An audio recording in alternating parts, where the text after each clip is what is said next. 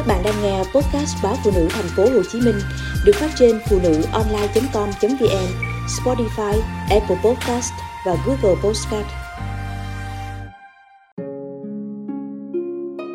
Sao không là tình nhân mà là ân nhân?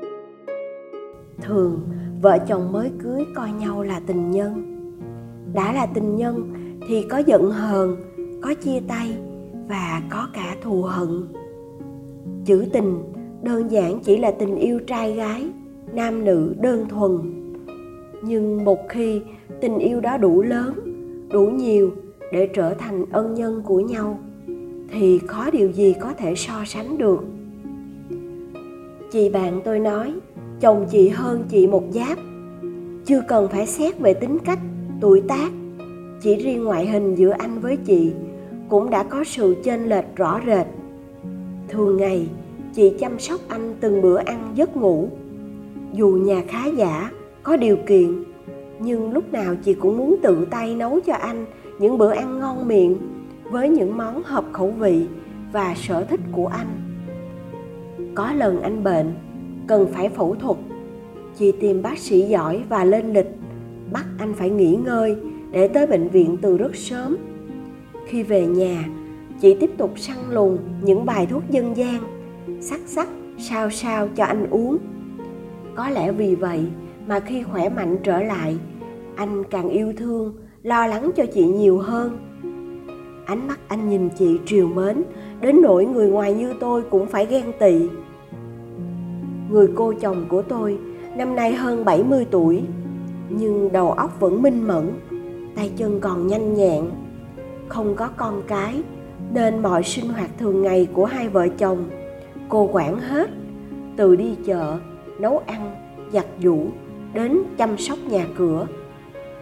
Trong khi đó, chồng cô, một ông giáo già tay chân run rẩy, nhớ trước quên sau, lại được cô lo liệu chu đáo. Ba lần bốn lượt, ông nằm viện vì các căn bệnh tuổi già, cô đều nhẫn nại chăm sóc. Nhiều lúc tôi thấy cô qua nhà phàn nàn với mẹ chồng tôi về tính đảng trí của ông.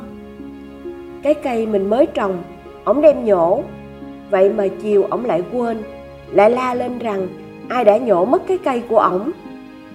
Nói là nói vậy, cô vẫn cơm bưng nước rót cho ông ngày ba bữa. Trái gió trở trời cũng chỉ một tay cô lo.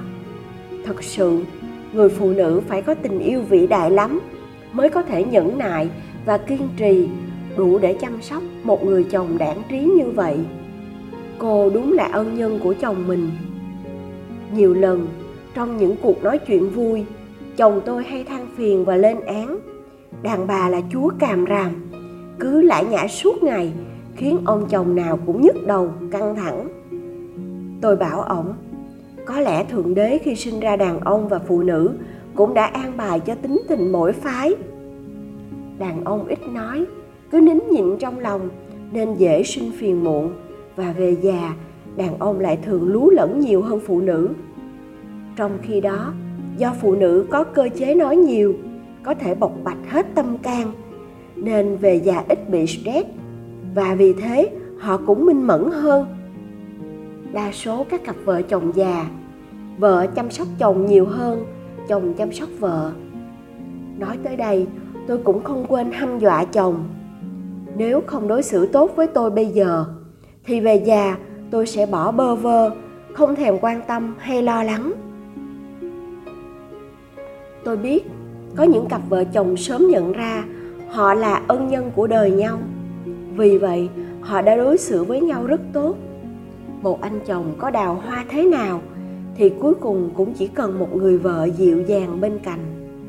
Một người đàn ông thành đạt thường có rất nhiều tình nhân xung quanh nhưng khi anh ta xa cơ thất thế, chỉ người ở lại mới được gọi là ân nhân.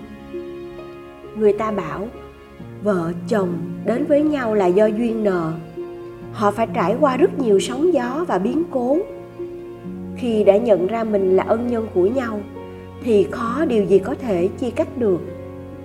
Anh là ân nhân của đời em, hay em là ân nhân của đời anh? Câu nói tưởng chừng đơn giản, nhưng để gặp đúng người để nói câu nói đó thì khó vô cùng.